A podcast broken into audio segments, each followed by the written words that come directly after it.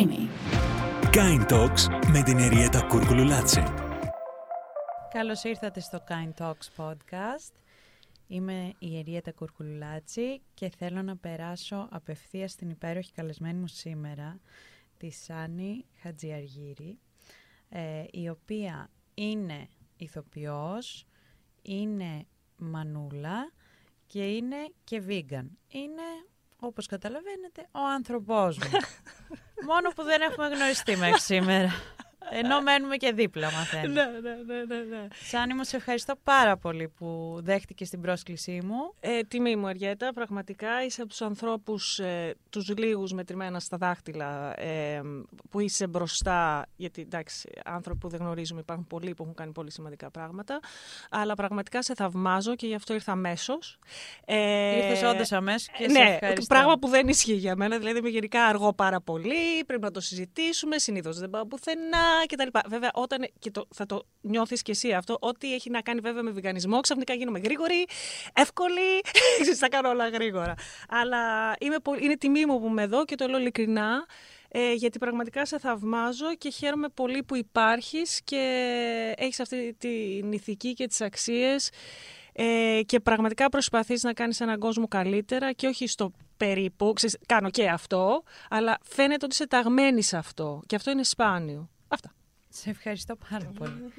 Θέλω να, να ξεκινήσεις να μας πεις εσύ δύο λόγια για τον εαυτό σου και τη μέχρι στιγμής πορεία σου για να σε μάθουμε καλύτερα ε, και μετά να μπούμε λίγο πιο βαθιά και στα δικά μας. Ε, τι να σου πω, δεν ξέρω τι να σου πω. Ε, έχω, ε, τε- θες κάτι συγκεκριμένο γιατί... Πες ε, μου για σένα, πες μου για την ε, πορεία σου στο βιγκανισμό, πες μου για τη μητρότητα, πες μου για τη vegan μητρότητα. Ναι, κοίταξε, όλα αυτά είναι τεράστια. Ε, μπορώ να ξεκινήσω με, το, με την πορεία μου στο βιγκανισμό. Πώς ξεκίνησε, Ναι. πο- πότε ήτανε, ήτανε στιγμή ή ήτανε μία πορεία πιο σταδιακή μετάβασης στο βιγκανισμό. Κοίτα να δεις. Ε, πιστεύω ότι μία, η πορεία για όλους που έχουμε γίνει vegan και για αυτούς που θα γίνουν ε, είναι έτσι μια πορεία, ξέρω εγώ, τριλαλή τριλαλό όσο είσαι μέχρι το vegetarian. Δηλαδή σαν κάπως να καταλαβαίνεις τι γίνεται, γίνεσαι vegetarian, κάτι, αλλά επί της ουσίας δεν έχει γίνει κλικ, δεν έχει γίνει αυτό το light bulb αυτή τη στιγμή που βλέπω το φως, που βλέπω καθαρά. Είναι λίγο ok, κατάλαβα, δεν κατάλαβα. Πιστεύω ότι η στιγμή που γινόμαστε vegan είναι ακαριέα. Δηλαδή γίνεται σε όλους μας ένα φεύγει ένα, μια μαύρη κοιλίδα και ξαφνικά βλέπουμε το φως, είναι σαν να ξαφνικά... Πώς είναι στο κόμικ το light bulb που ξαφνικά βγαίνει μια... Πώς λέγεται στα ελληνικά το light bulb, για όνομα του Θεού. Ε, με έχεις κολλήσει και εμένα Τέλος τώρα. πάντων, γίνεται μια αυτή. Καταλαβαίνουμε όλοι τι εννοείς. Ε, εν τω μεταξύ να πω κιόλας γιατί οι άνθρωποι ακούνε ότι είμαι δίγλωση. Ε, με αποτέλεσμα να έχω μια δυσκολία και πετάω αμερικάνικα, πετάω Καμία ελληνικά. δυσκολία, δεν πειράζει. Εντάξει. Το νόημα βγαίνει. Αυτό θέλουμε. Εμείς να βγαίνει η ουσία. Ε, συγγνώμη που θα γίνεται αυτό, αλλά είναι το πρόβλημα της ζωής μου γιατί είμαι dual cultural kid και μάλιστα λέγεται και third culture kids. Αυτό είναι κάτι το οποίο θα έχει πολύ ενδιαφέρον. Ε, να το συζητήσουμε κάποια άλλη στιγμή ε, για άλλο Θα θέμα. σε ξαναφέρω πίσω. Ναι, ναι, ναι, ναι. ναι. Ε, τα third culture kids, τι είναι και όλα αυτά. Ε, τώρα, ε, μ, λοιπόν, αυτή η στιγμή είναι πολύ ξεκάθαρη και μάλιστα αν ρωτήσεις ένα vegan ε, πότε έγινε vegetarian, δεν πολύ θυμάται. Ενώ πότε έγινε vegan, το θυμάται.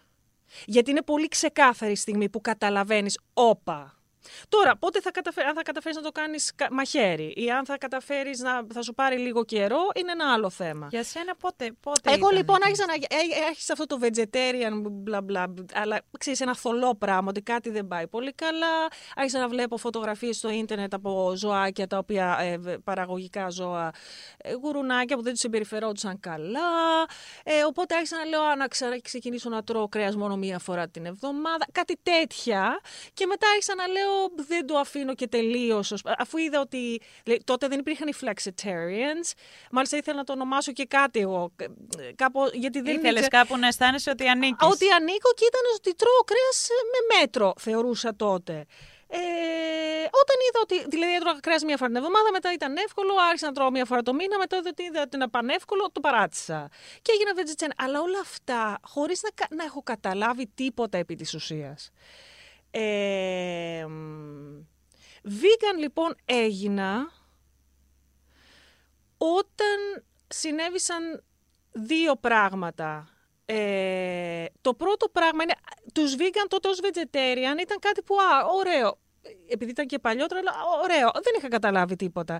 Και είχε βγει το vegan το περιοδικό τότε, θυμάμαι.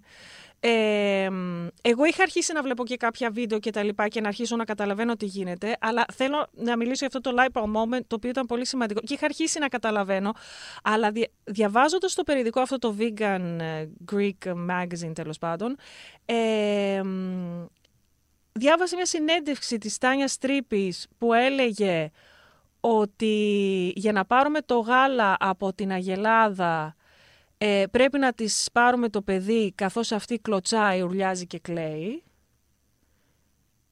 Και συγχρόνως ε, για τον Joaquin Phoenix που πήγαινε στα σφαγεία και έδινε νεράκι στα γουρουνάκια πριν τα σφάξουνε.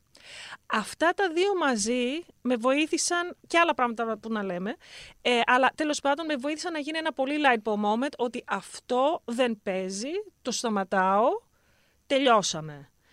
Ε, σ- Νομίζω ότι αυτό, αυτό το κομμάτι δεν είναι και έλλειψη γνώσης. Δηλαδή, στην αρχή, γιατί και εγώ ξεκίνησα ως vegetarian, δεν ξέρεις, δεν κάνεις τη σύνδεση γιατί ακριβώς. μεταξύ των παραγόγων, ας πούμε, και της κακοποίησης και της φαγής. Γιατί είναι μία, είναι μία επιχείρηση όλη αυτή. Δεν είναι διαφορετικές. Δεν είναι η γαλατοπαραγωγή και η εκρατοπαραγωγή. Είναι ένα. Είναι ένα. Αυτό και δεν το- όταν ναι. καταλα... αντιλαμβάνεις αυτή τη σύνδεση, ότι το γάλα μπορεί να, να νομίζαμε ότι δεν... ε, Εμπεριέχει σφαγή. δεν εμπεριέχει κάποια σφαγή, ε, εμπεριέχει του χειρο... Τη χειρότερη, χειρότερη. σφαγή, Ακριβώς. γιατί εμπεριέχει τη σφαγή ε, βρεφών ουσιαστικά, ε, εμπεριέχει όλο αυτό το κομμάτι της αφαίρεσης ενός μωρού από τη μαμά του, που, Που είναι το πιο, η πιο βάρβαρη σφαγή αν ε, ρωτάς εμένα και εσένα. Και βέβαια περιέχει και την καθεαυτού σφαγή του ζώου, κανονικότατα. αργότερα. Ε, με- στα έξι χρόνια, ας πούμε, που η μία γελάδα μπορεί να φτάσει μέχρι και. Καλά, μέχρι, μία έχει φτάσει και 48 χρόνια, αλλά τέλος πάντων μέχρι πες 30, κάπου εκεί ξέρω εγώ. Ε, εμπεριέχει και την κανονικότητα σφαγή της κρεατοβιομηχανίας, της αγελάδας που χρησιμοποιούν στη γαλακτοβιομηχανία, γιατί μετά δεν μπορούν να την. Ο κτηνοτρόφος δεν έχει λεφτά να τρέψει αυτό το ζώο και να το κρατάει έτσι τρίλαλη 100.000 αγελάδες. Οπότε μετά σφάζουν κανονικά. Οπότε όντως, όπως το λες, είναι μέρος κανονικά της κρεατοβιομηχανίας. Οπότε το vegetarian δεν ισχύει αυτό που νομίζαμε και νομίζουν οι καημένοι όλοι. Και μπράβο τους που κάνουν αυτό το πρώτο βήμα. Είναι ένα πρώτο βήμα. Είναι ένα πάντως. πρώτο βήμα και δείχνει κάτι, οπότε τους αγαπάμε. Αλλά σιγά σιγά προσπαθούμε να ενημερώσουμε και αυτούς ότι αυτό δεν ισχύει σαν concept. Υπάρχει η σφαγή, δηλαδή αν έχεις σταματήσει να τρως ζώα γιατί δεν θες να σφάζονται, οπότε λες θα, κα- θα κάτσω στα παράγωγα, τα- οι- αυτά τα ζώα που δημιουργούν τα παράγωγα σφάζονται. Άρα δεν ισχύει καν. Δεν ισχύει καν. Ναι. Είναι και το κομμάτι της υγείας που είναι... Δηλαδή εγώ πώς ξεκίνησα να σκέφτομαι το βιγκανισμό όταν έγινα vegetarian και από εκεί που δεν έτρωγα ε, αυγά και γιαούρτια και γαλακτοκομικά πολλά, άρχισα να αντικαθιστώ το κρέας με τέτοιου είδους γεύματα. Και ξαφνικά άρχισε να κλωτσάει πολύ το σώμα μου ορμονικά, γιατί είναι μέσα στις ορμόνες αυτά τα πράγματα. Βέβαια. Και απέκτησα τότε στα 20 μου, 21, τραγική ακμή, ενώ στην Νέο εφηβεία μου κορίτσι, δεν τώρα είχα τι ποτέ. παθαίνει. Βέβαια. Και ευτυχώς βρήκα ε, μία φανταστική διατροφολόγο, η οποία με το που με είδε, μου λέει, της λέω να, να πάρω Roaccutane, της λέω να, τι να κάνω. Δεν είχα ποτέ της λέω τέτοιο πρόβλημα. Μου λέει, πες μου τι τρως. Και της, της είπα ουσιαστικά ότι τρώω, έτρωγα κάθε μέρα τότε αυγά και γιαούρτι. και μου λέει, κόψτα. Μου λέει, κόψε τα αυγά και το γιαούρτι, μην πάρεις, μου λέει, τίποτα, σου ορκίζομαι ότι θα σου φύγει. Και πραγματικά μου έφυγε. Φοβερό. Φοβερό. Και γι' αυτό έτυχε και έκοψα το, το, τα γαλακτοκομικά και το αυγό πριν γίνω τελείως vegan, γιατί έτρωγα ακόμα ψάρι. Γιατί το ψάρι αισθάνομαι ότι είναι το πιο δύσκολο να κάνουμε τη συνδεση Μμμ. Ε, και για μένα αυτό το moment που, στο οποίο αναφέρεσαι κι εσύ ήταν όταν περνούσε έξω από ένα ηχθειοτροφείο στην Ελβετία που ήμουν διακοπές και έρχεται ένας με μία απόχη, την πετάει μέσα, βγάζει 10 ψάρια, τα πετάει στο, στην καρότσα του αυτοκινήτου, με δύναμη όμως και μίσου, σαν να ε, συχτήριαζε και βαριόταν την ώρα και τη στιγμή και τα είδα εκεί να σπαρταράνε. Και λέω τώρα τι κάνεις. Λέω δηλαδή δεν τρως ε, αγελάδα, δεν τρως επιλεκτικά πάλι, μια επιλεκτική φιλοζωία. Ρατσιστική θα έλεγα εγώ. Ναι. Ναι. Χωρίς Το, που δεν το ουσία. καταλαβαίνουμε εκείνη τη στιγμή. Για όνομα του Θεού. ε, μα και το ψάρι που λες πολύ σωστά, γιατί είναι όντως το πιο δύσκολο να συνδέσουμε, γιατί δεν έχουν και συνε... ε, ε, το πρόσωπο του ψαριού δεν, δεν έχει και συναισθήματα εύκολα να τα δεις, να εκφραστεί. Είναι το πιο μακρινό Είναι από το εμάς. πιο μακρινό από εμάς, αλλά ε, λένε ότι ο θάνατος της ασφυξίας θεωρείται ο χειρό... από τους επιστήμονες ο χειρότερος θάνατος. Αυτό λοιπόν που βλέπουμε τα ψαράκια να σπαρταράνε είναι ο χειρότερος θάνατος. Ε, μ, οπότε πραγματικά είναι φρικτό. Αυτό βοηθάει πολλούς ανθρώπους να καταλάβουν. Μπορεί ε, λέγοντάς τους αυτό ότι όπα ούτε αυτό παίζει. Ε, μ, Είναι σαν οπότε, να ναι. πνιγόμαστε εμείς. Ε, Είναι σαν να πνιγόμαστε. Είναι ο χειρότερος θάνατος ε, της ασφυξίας. Ναι. Ε, τι να, τι να προ... ε, ε, με βάζεις και σε ένα τέτοιο τώρα με αυτό ότι εγώ ε, τα έχω βάλει και με το θέμα της υγείας και τε- τε- των γιατρών και των φαρμάκων. Δηλαδή γιατί μία άλλη, να είναι καλά αυτή η διατροφολόγος, για μένα θα πρέπει να πεις και το όνομά της. Ε, Δηλαδή οι επαγγελματίες οι οποίοι είναι πάρα πολύ σωστοί πρέπει να τους ξέρει ο κόσμος. Γιατί μπορεί και αυτή να μην μπορεί, να μπορεί να εμ, πει σε κόσμο ε, μία άλλη που θεωρεί έναν άλλον ε, εξίσου καλό. Γιατί ε, ε, διατροφολόγοι και γιατροί κατα... μπορούν να καταστρέψουν ανθρώπους, την υγεία τους. Αρχικά οι Γιατί γιατροί- αντίστοιχα, συγγνώμη Ναι, που σε ναι, ναι, διακόπτω, αντίστοιχα ένας άλλος διατροφολόγος θα σου έλεγε, συνε- ή γιατρός, θα σου έλεγε συνέχισε τα γαλακτοκομικά, δεν ξέρω τι, τα αυγά, δεν- τι το έτρωγες εκεί ε, και πάρε το τάδε φάρμακο. Ναι. Εκεί θέλει ψάξιμο, παιδιά. Εκεί πρέπει ο καθένας να ασχοληθεί όπως ασχολούμαστε με 100 άλλες βλακίες, να μάθουμε να ασχολούμαστε με το σώμα μας και με τον εαυτό μας και να βρίσκουμε την αλήθεια. Γιατί καλός ή κακός, ε, οι γιατροί αρχικά δεν έχουν σπουδάσει διατροφολογία, ε, δεν γνωρίζουν τίποτα από διατροφή στις περισσότερες περιπτώσεις. Το Απολύτως 90%. τίποτα. Είναι ένα μικρό μάθημα στην άκρη, δεν είναι ειδίκευση. Και εμείς στην Ελλάδα είμαστε ε, ένας λαός που ό,τι πει ο γιατρός είναι Ευαγγέλιο. Δυστυχώς δεν ισχύει κάτι τέτοιο. Θα πρέπει όλοι να ψάχνονται και να μαθαίνουν την αλήθεια. Και ακολουθούν πρωτόκολλα και οι γιατροί. Και δε, πολλές φορές δεν φταίνε και οι ίδιοι, αλλά πρέπει να καταλάβουμε δι- πρωτόκολλα και από πίσω υπάρχουν τεράστιες εταιρείες, τεράστια Με συμφέροντα. συμφέροντα. Οπότε πρέπει να καταλάβουμε ότι δεν μας έχουν προδώσει μόνο στα τέμπη με αυτό που έγινε. Μας έχουν προδώσει σε όλους τους τομείς. Γι' αυτό πρέ- δηλαδή ε, και στη δικαιοσύνη το έχουμε δει αυτό να συμβαίνει και στη φαρμακοβιομηχανία και στην ιατρική. Παντού. Πρέπει λοιπόν όντως να ψάχνουμε. Καθόμαστε τώρα, υπάρχει μια διάσπαση προσοχής με τα κινητά, με κάθε βλακεία που ξέρουμε ότι συμβαίνει, μια υπερπληροφόρηση χωρίς λόγο, δηλαδή δεν χρειαζόμαστε όλες αυτές τις πληροφορίες. Και τα βασικά θέματα που είναι αυτά, τα αφήνουμε σε ό,τι μας πούν. Παιδιά, αυτό που πες και εσύ, Εριέτα, πρέπει να υπάρχει αμφισβήτηση και ψάξιμο για να βρούμε μόνοι μας το δρόμο το σωστό. Μην ακούτε κανέναν. Υπάρχουν τεράστια συμφέροντα από πίσω και δεν έχει κανένα νόημα να ασχολείστε με όλα τα άλλα τα θέματα, γιατί είναι όταν είσαι στο νοσοκομείο και λες γιατί Θεέ μου, ε, εκεί θα καταλάβουμε ότι είναι σημαντικό. Αλλά το θέμα είναι να μην φτάσουμε εκεί. Να το κάνουμε από τώρα που είμαστε γης, να ψάξουμε και να μην ακούμε αυτά που μας λένε. Αυτό που λέμε μας σημαίνει τροφή. Αυτό. Νομίζω ότι η αυτοεξερεύνηση και η αυτοβελτίωση είναι ένα μεγάλο κομμάτι του βιγκανισμού. Ναι, και τα λέμε εμείς τώρα αυτά και οι δυο μας. Δεν τα λέμε ούτε διδακτικά, τα λέμε γιατί περάσαμε από αυτή τη διαδικασία. Σοκα... ξέρω, Και μιλάω λες και είσαι αδελφή μου, γιατί ξέρω ότι έχει περάσει ακριβώς το ίδιο πράγμα. Ε, αυτά τα ανακαλύψαμε κι εμείς. Σιγά σιγά. Ε, με σοκ, δηλαδή τα πράγματα που. Γιατί εγώ, και εγώ είχα μια εμπιστοσύνη στα πράγματα γύρω μου, σε αυτά που μου λέγανε οι γιατροί, σε αυτά που μου λέγανε δεν ξέρω τι. Οι γονείς σου Οι- στην τελική. Οι γονείς στην τελική, οι δικαι- που και αυτοί εξαπατηθήκανε. Προδοθήκανε κι αυτοί. Δεν φταίνε. Λοιπόν, και είχα- υπάρχει αυτό. Παιδιά, δυστυχώς όχι. Ε, τα πράγματα που μαθαίνεις στην πορεία πραγματικά είναι για να πέσεις το σαγόνι κάτω και να δεν το πιστεύεις. Δεν το πιστεύεις. Αλλά είναι αυτό, ότι κανένας, δεν... οι, πε- κανένας. οι περισσότεροι άνθρωποι είναι καλοί. Εγώ το πιστεύω. Βέβαια, και εγώ το πιστεύω. Ε, εγώ ήμουν ένα παιδί που γεννήθηκα με μία λατρεία για τα ζώα που όσο και να τη στρεσάρω δεν μπορώ να την περιγράψω αρκετά. Και εγώ είχα Και ήμουνα ένα παιδί που μέχρι τα 20, 20-21 χρονών τα έτρωγα.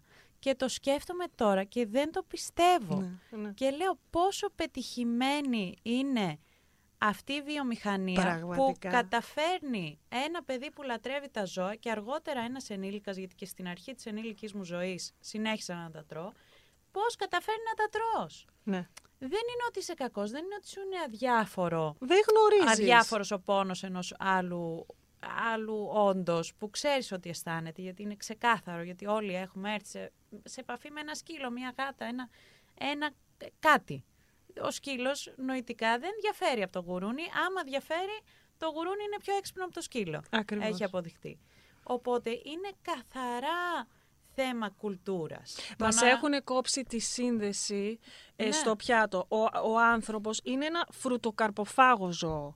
Δηλαδή δεν μπορεί να, να φάει ομό ένα κρέας, πρέπει να, όπως ένα σαρκοφάγο ζώο. Πρέπει να το μαγειρέψει. Δεν έχει τα νύχια για να το ξεσκίσει και να φάει τα, τους μυς και τα, το τρίχωμα και τη γούνα και να χρειαζόμαστε μαχαιροπύρινο, μαχαιροπύρουνα, όλα αυτά. Κατά τη διάρκεια των χρόνων, με τη βιομηχανική επανάσταση και για οικονομικούς λόγους, ε, γίναμε σαρκοφάγα. Έτσι. Και για θέματα επιβίωσης αρχαίοι άνθρωποι που έπρεπε κάπως κάτι να βρούνε, να τραφούνε και, και αν- αργότερα... Ναι, και αν χρειαζόταν Ναι. αυτό, ε, α, όποτε χρειαζόταν υπήρχαν και ε, όπως οι Adventists που δεν τρώγανε κρέας και μάλιστα από παλιά, πολύ παλιά, οι οποίοι είχαν και το μεγαλύτερο προσδόκιμο ζωής, ήταν γύρω στα 80, δηλαδή ήταν αυτοί που ζούσαν περισσότερο, που δεν τρώγαν κρέας.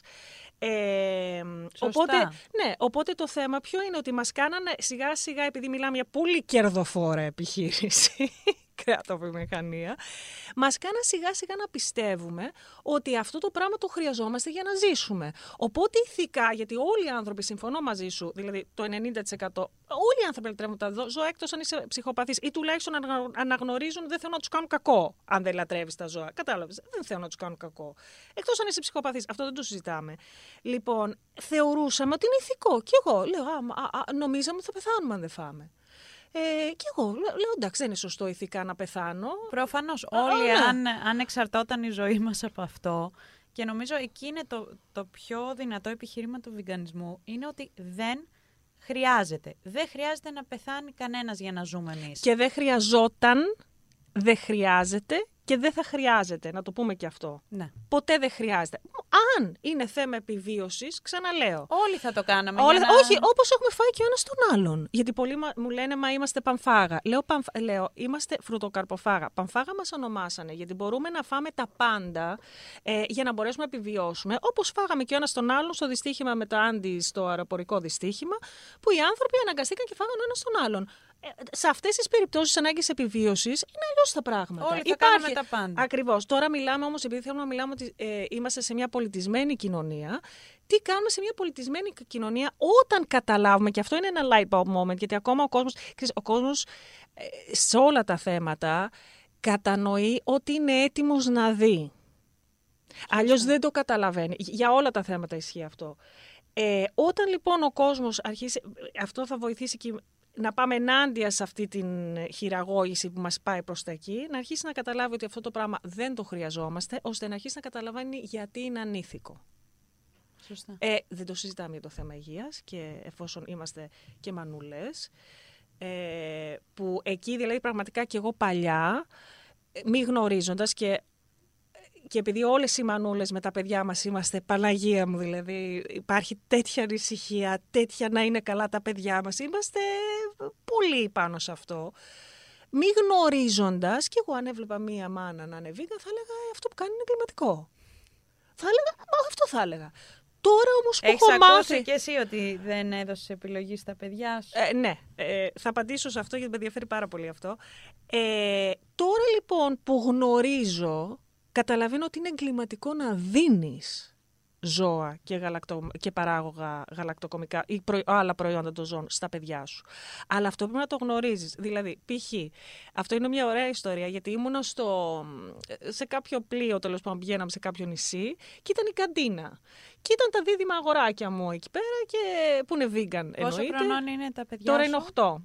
Α, τέλεια. Είναι 8 Να και σου πάρα ζήσει. πολύ vegan και πάρα πολύ αυτό και πολύ υπέρ και πολύ... Για τα παιδιά είναι οι πιο ένθερμοι vegans.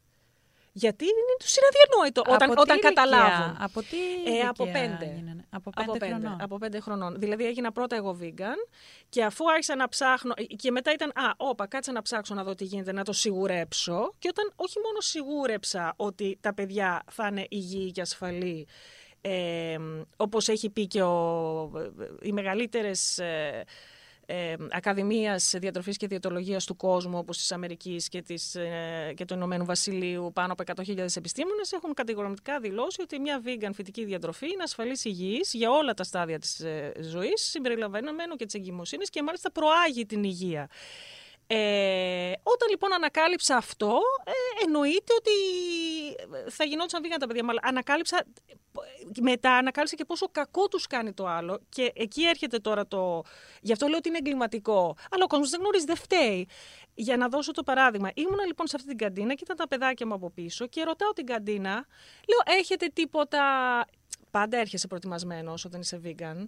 Έτσι, για τα παιδιά. Και πώς μάνα, 100.000 πράγματα. Αλλά λέω κάτσα να δούμε, ρε παιδί μου, έχει καντίνα τίποτα έτσι αυτό. Πέρα από Πήγα- λέεις. πε- ναι, ακριβώς. Και χυμό.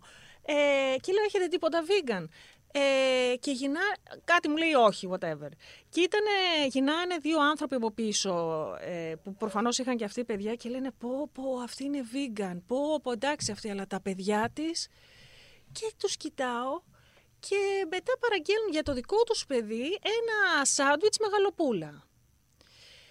Και τους- Γαλοπούλα τυρί, φαντάζομαι. γαλοπούλα τυρί.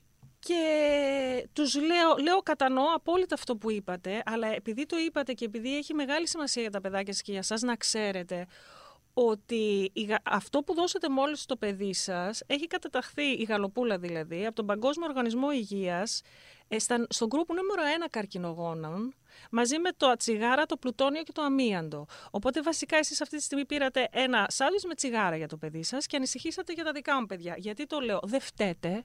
Και εγώ έχω πάρει χιλιάδες πριν, γιατί γίνανε πέντε. Απλά σας το λέω γιατί μας έχουν προδώσει, μας έχουν μπερδέψει και έχει σημασία για εσά το λέω. Πάρτε την πληροφορία αυτή και ψάξτε την. Μόνο σας, αλλά ψάξτε το. Λοιπόν, συμβαίνει ακριβώς το αντίθετο. Πάνω λοιπόν σε αυτό που λες ότι ναι, δεν είναι, είναι, επι- είναι δική σου επιλογή ε, και εγώ τα ξέρω, τα ξέρεις όλα αυτά, για τον κόσμο τα λέμε όλα αυτά, ε, το να γίνουν, η απάντηση στο να γίνουν τα παιδιά σου vegan είναι δική σου επιλογή και όχι των παιδιών σου.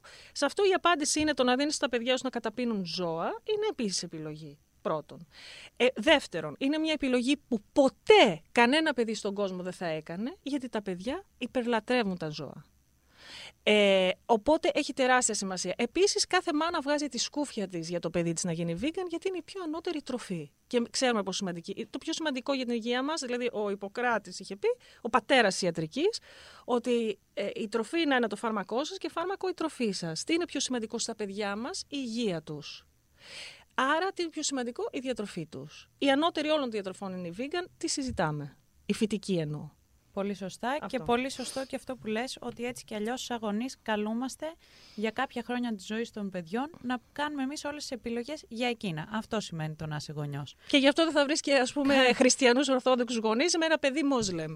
Δηλαδή είναι ε, Ναι. φυσιολογικό. Καλύτερα η επιλογή που θα κάνει κανείς για το παιδί του να είναι η ηθικότερη επιλογή που υπάρχει για να μην γυρίσει κάποια στιγμή αυτό το παιδί και πει καλά, εσύ που ήξερες γιατί με άφησες; Ακριβώς, γιατί οι δικοί μας οι γονείς δεν ξέρανε. Έτσι. Εμείς όμως τώρα και η κοινο- η καινούργια κοινωνία αρχίζει να μαθαίνει. Οπότε μετά είναι όντως γιατί με άφησες; Εγώ επειδή είμαι μαμά ενός ε, μικρότερου παιδιού αρκετά από τα δικά σου. Πόσο είναι; Είναι νόσο. Α, να σου ζήσει καρδούλα μου. Ευχαριστώ.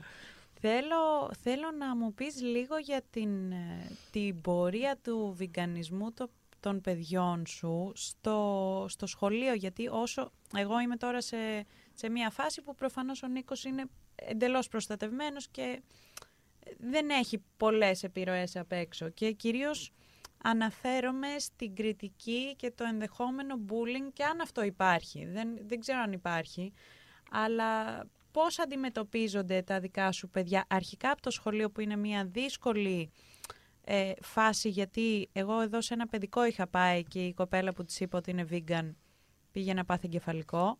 Φαντάζομαι όταν θα πάει στο δημοτικό, που εντάξει, σε μένα λόγω του ονόματός μου είναι και λίγο πιο ευγενικοί όλοι, αλλά πώς το διαχειρίστηκες εσύ, πώς το διαχειρίζονται τα παιδιά στο σχολείο και με τους συμμαθητές τους όλο αυτό; Καταρχάς, ε, εγώ είμαι πολύ πιο γενικά, το έχω αυτό στη ζωή μου, γενικά επειδή έχω και το dual citizenship και γενικά έχω πολλά πράγματα που με ξεχωρίζουν ως διαφορετική. Εγώ πάντα, για το πω απλά, εγώ πάντα προσπαθώ να γίνω mainstream, αλλά δεν μου βγαίνει. δεν μου βγαίνει αυτό που οι άλλοι προσπαθούν το αντίθετο. Εγώ λοιπόν το θέμα της διαφορετικότητας το έχω δηλαδή σαν φυσιολογικό. Οπότε ίσα ίσα το αντίθετο σημαίνει. Εγώ πάω και τους τη λέω σε όλα. Δηλαδή, στον παιδικό, ε, έτυχε τώρα η δασκάλα τους να είναι vegetarian. Οπότε όταν... και τυχερή. Ε, ναι, αλλά πρόσεξε να δεις. Ε, διδάσκαν στα παιδιά την διατροφή και είχαν βάλει, ξέρω εγώ, φρούτα λαχανικά, υδατάνθρακες, ε, πρωτεΐνη. Εκεί έβαλε πρωτεΐνη για την vegetarian και μετά γαλακτοκομικά. Και πάω και της λέω, επειδή ήταν vegetarian, γιατί αν δεν ήταν vegetarian θα έβαζε κρέας Κατάλαβες. Mm. Πουλερικά κτλ. Επειδή ήταν vegetarian, έβαλε πρωτεΐνη. Δηλαδή, έβαλε λαχανικά, ξέρω εγώ, υδατάνθρακες. Ε, πρωτεΐνη, ενώ όλοι, κάποιος που δεν είναι vegetarian θα βάζε κρέας κτλ. Και στα γαλακτοκομικά έβαλε γαλακτοκομικά. Τι λέω, όχι. Θα βάλεις ασβέστιο. Σωστά. Λοιπόν, από εκεί εγώ έχω ξεκινήσει και κάνω παρατηρήσει. Δηλαδή, εγώ είμαι αυτή που από πολύ νωρίς τις παρατηρήσεις, τις καλέ, όταν ας πούμε αρχίσαν και, και πήγανε σε ζωολογικό κήπο τα παιδιά, λέω, Εμένα θα μου πείτε αυτή τη μέρα να απέχουμε. Α, by the way, ήθελα να σε ρωτήσω. Αυτό που έγινε με τον Μπαζού, ο Μπαζού. Ο Μπαζού δεν το λέγανε το γορίλα που σκοτώσανε στο Αττικό Ζωολογικό Πάρκο; Ναι, χιμπατζής. Όχι ναι, ναι. Ε, αυτό ήταν να πάει κάτι δικαστήριο. Έχεις, γιατί κάτι έχεις, έχεις μάθει τίποτα Είχαμε γι' αυτό; Είχαμε πάει στην πορεία, ναι, δεν έχει προχωρήσει κάτι. Το συνεχίζουμε να το κυνηγάμε, αλλά είναι, είναι πολλά γενικά που εκκρεμούν με το Αττικό. Είναι μεγάλο πλήγμα. Είναι μεγάλο πλήγμα, γιατί με ενδιαφέρει πάρα πολύ αυτό και λέω κάτσε να τη ρωτήσω. Ελπίζω. Ε, τόσο, αν χρειαστεί οτιδήποτε, μου λες και θα φέρω και ηθοποιούς που τους ενδιαφέρει. Κατάλαβες, γιατί έχει μεγάλη σημασία να καταλάβει ο κόσμος ότι ε, δεν μορφώνουμε τα παιδιά όταν τα πηγαίνουμε στο ζωολογικό κήπο. Τους μαθαίνουμε από, με το καλημέρα την ε, βία της εχμαλωσίας και της εκμετάλλευσης. Τίποτα δεν μπορείς να μάθεις ε, για την πορεία ενός ζώου και τη φύση του όταν βρίσκεται in captivity, ε, σε εχμαλωσία. Ίσα ίσα μαθαίνεις τη βία, τον πόλεμο, όλα αυτά. Ε, γι' αυτό σας παρακαλώ κατανοώ τους ανθρώπους που έχουν πάει και εγώ έχω πάει σε ζωολογικά πάρκα, δεν ήξερα, δεν ρώτησα, δεν μου είπανε. Ε, αλλάζουμε πορεία, καταλαβαίνουμε ότι αυτό το πράγμα είναι τραγικό και δεν πάμε ποτέ σε ζωολογικούς κήπους στα παιδιά μας. Ε, τώρα λοιπόν, οπότε Οκ, okay. αυτό λοιπόν όσον αφορά εγώ ως μάνα διδύμων. Τώρα, ε, εγώ βέβαια έχω ψάξει, πά, έψαξα, γιατί όλα τα ψάχνω πάρα πολύ. Με τους συμμαθητές τους δεν θα μου σου πω, Θα σου πω, ε, ε, ε, έχω την τύχη να έχω ψαχτεί πολύ και να πηγαίνω τα παιδιά μου σε ένα σχολείο. Δηλαδή, έψαξα από το καλύτερο σχολείο, μου, μου είπανε από το πιο ιδιωτικό ακριβό μέχρι το πιο φτηνό. Δηλαδή, όλα και δεν με ενδιαφέρει. Όποιο θεώρησα εγώ ότι θα είναι το καλύτερο, εκεί θα πήγαιναν τα παιδιά. Σε αυτή τη διαδικασία που έψαξα, ρώτησα, έκανα εγώ συνεντεύξεις στους διευθυντές τους αυτό κτλ. Έτσι θα έπρεπε Γιατί να έτσι είναι. Εγώ έκανα και τους έβαζα στο μικροσκόπιο. Ε, επέλεξα ένα σχολείο και είμαι πάρα πολύ χαρούμενη και όλες οι μανάδες εκεί πέρα είμαστε ερωτευμένες με το σχολείο, το οποίο λέγεται Τριανέμι και είναι στο Μαρούσι, το οποίο είναι γενικά πάρα πολύ ανοιχτό σε αυτό. Οπότε ίσα ίσα υπάρχει ένας θαυμασμός προς αυτό από τους ανθρώπους και μια προσπάθεια και οι ίδιοι ίσως ενδεχομένως. Κατάλαβες. Οπότε δεν είναι. Τώρα, όσον αφορά τα παιδιά, τα παιδιά επειδή ε, εμένα είναι ακόμα μικρά, έτσι. Δηλαδή είναι στην πρώτη τάξη που πήγανε στο Τριανέμι. Ε, τα παιδιά έχουν αρχίσει και πηγαίνουν στις μανάδες τους. Αυτό γίνεται με τα άλλα παιδιά και λένε θέλουμε να σταματήσουμε να τρώμε ζώα. Για τα δικά μου παιδιά, ο Ντάνιελ και ο Αναστάσης, έχουν φτάσει να γίνουν ακτιβιστέ. Δηλαδή λένε ότι αυτό που τρως είναι ένα ζώο. Το έχεις καταλάβει. Κατάλαβες να σου πω. Τα παιδιά όταν μαθαίνουν την άλλη και δημιουργούν ένα τέτοιο πρόβλημα. Άρα είναι το αντίθετο από αυτό που φοβόμουν. Πάντα λοιπόν αυτό θέλω να πω. Όταν είναι να κάνουμε ένα βήμα προς το ηθικό ή προς το σωστό, φοβόμαστε. Εκεί πρέπει να θυμηθούμε ότι πολλές φορές θα συμβεί το αντίθετο. Πήγα σε ένα πάρτι, τώρα αυτό ήταν λίγο περίεργο, γιατί πήγα σε ένα πάρτι όπου με πήρε τηλέφωνο η μαμά, και μου λέει, η οποία έτυχε να είναι vegetarian αυτή, όχι vegan, και μου λέει η τούρτα δεν θα είναι vegan, γιατί φτιάχνω μία τούρτα από τη γιαγιά μου, δεν ξέρω τι. Απλά στο λέω, θέλεις να πάρω κάτι. Ε, λέω, εγώ πάντα σκέφτομαι τι θα πάω, θα πάρω κάτι wow, παγωτό. Πάω στα δικά μου, εκεί που δεν έχει vegan τέτοιο. Ή αν είναι χειμώνα, θα τους πάρω donuts. Γιατί αυτό το donuts με τη ζάχαρη, δηλαδή το ναι, ναι, ναι, είναι vegan. Γενικά είναι τραγικά άπειρες πράγματα, άπειρες επιλογές vegan ή πιο νόστιμες. Ο κόσμος δεν το ξέρει αυτό. Οπότε τα παιδιά μου πασιχαρεί. Ε, δηλαδή η τούρτα τους λυπεί που είναι, ίσα ίσα το αντίθετο συμβαίνει. Τέλος πάντων, μου λέει λοιπόν, η... γιατί αυτή ήταν η πρώτη φορά και είχα και εγώ αγχωθεί. Ε, μου λέει, τι μπορώ να πάρω στα παιδιά; Λέω, μην πάρεις τίποτα, θα πάρω εγώ παγωτό. Όχι, όχι, εγώ θα το πάρω, μου λέει. Πώς είναι κάποιες μανάδες που είναι σωστές, δηλαδή τουλάχιστον στην προσπάθεια. Λέω, λέω τι να πάρεις, Μωρέ, θα το πάρω. Όχι. Λέω, ωραία, ε, ρωτάω τον Ντάνιελ, Ντάνιελ μου, θα πάρουν παγωτό για σένα. Τι παγωτό θέλεις, vegan τέλος ε, Μου λέει μάγκο. Λέω, βρε Ντάνιελ μου, υπάρχουν και βανίλια και σοκολάτα. Κατάλαβες. Όχι, θέλω μάγκο. Τέλος πάντων, λέω, λέω πάρε ό,τι όποιο παγωτό βρεις, τη λέω. Αν βρεις και μάγκο, πάρε μάγκο. Πάμε εκεί πέρα. Ε, αυτή βρίσκει μάγκο ε, η γυναίκα και πραγματικά την ώρα της τούρτας βγάζει και το μάγκο το σορμπέ. Το μάγκο τώρα είναι μια γεύση που τα παιδιά λες, ξέρεις, θα λένε να τον κακομύρι τρώει μάγκο. Θέλω να σου, ε, να σου πληροφορήσω. το φάγαν όλοι. Όχι. Φύγαν όλα τα παιδιά από τη ε, γραμμή της τούρτας και ήρθαν στη γραμμή του μάγκο που ήμουν εγώ και όλα τα παιδιά, και αισθάνθηκα άσχημα για τη γυναίκα, ε, όλα τα παιδιά θέλουν να φάνε το παγωτό μάγκο κιόλας. Ούτε εγώ δεν το έτρωγα αυτό. Ε, ε, ε, ε, εκεί θέλω να καταλήξω. Άρα, πολλές φορές που φοβόμαστε, κάνε εσύ το σωστό και θα δεις ότι δεν υπάρχει να φοβάσαι τίποτα. Όλα φτιάχνουν γιατί είναι το σωστό. Αυτό. Είναι πάρα πολύ ωραίος τρόπος αυτός να, να κλείσουμε την κουβέντα μας και να σε ευχαριστήσω πάρα πάρα πολύ γιατί πραγματικά το μήνυμα αυτό, το να κάνεις αυτό που ξέρεις στην καρδιά σου ότι είναι σωστό και πάντα το ηθικό είναι το σωστό. Ακριβώς. Ο θάνατος δεν, δεν μπορεί ποτέ να νικήσει την ενσυναίσθηση. Ακριβώς. Οπότε νομίζω ότι γι' αυτό καμιά φορά και εμείς οι vegan φαινόμαστε πιο επιθετικοί. Όχι γιατί μισούμε τους ανθρώπους σε καμία περίπτωση, αλλά γιατί έχουμε περάσει από εκεί που είναι εκείνοι. Έχουμε περάσει από τις δυσκολίες, γιατί είναι πολύ δύσκολο να πας κόντρα στο κύμα.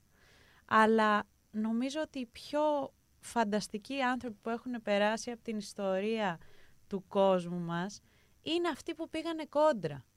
Ακριβώς. Και αυτό να το θυμόμαστε και πραγματικά να μην φοβόμαστε να είμαστε διαφορετικοί, να είμαστε δακτυλοδεικτούμενοι, γιατί θα κοιτάνε τα εγγόνια και τα δυσέγγονά μας μία μέρα και θα Και θα λένε, συγγνώμη, αυτό που το έχει πει ένας ο φίλος μου, ο μπασίστας, μου λέει, θα λένε «Ιου, τη γέρη μας τρώγανε κρέας, γιάξ». Σε αυτό. Αυτό ακριβώς. Και σε ευχαριστώ πάρα πάρα πολύ. Εγώ ευχαριστώ, Ριέτα μου. Και ελπίζω να τα ξαναπούμε. Και εγώ.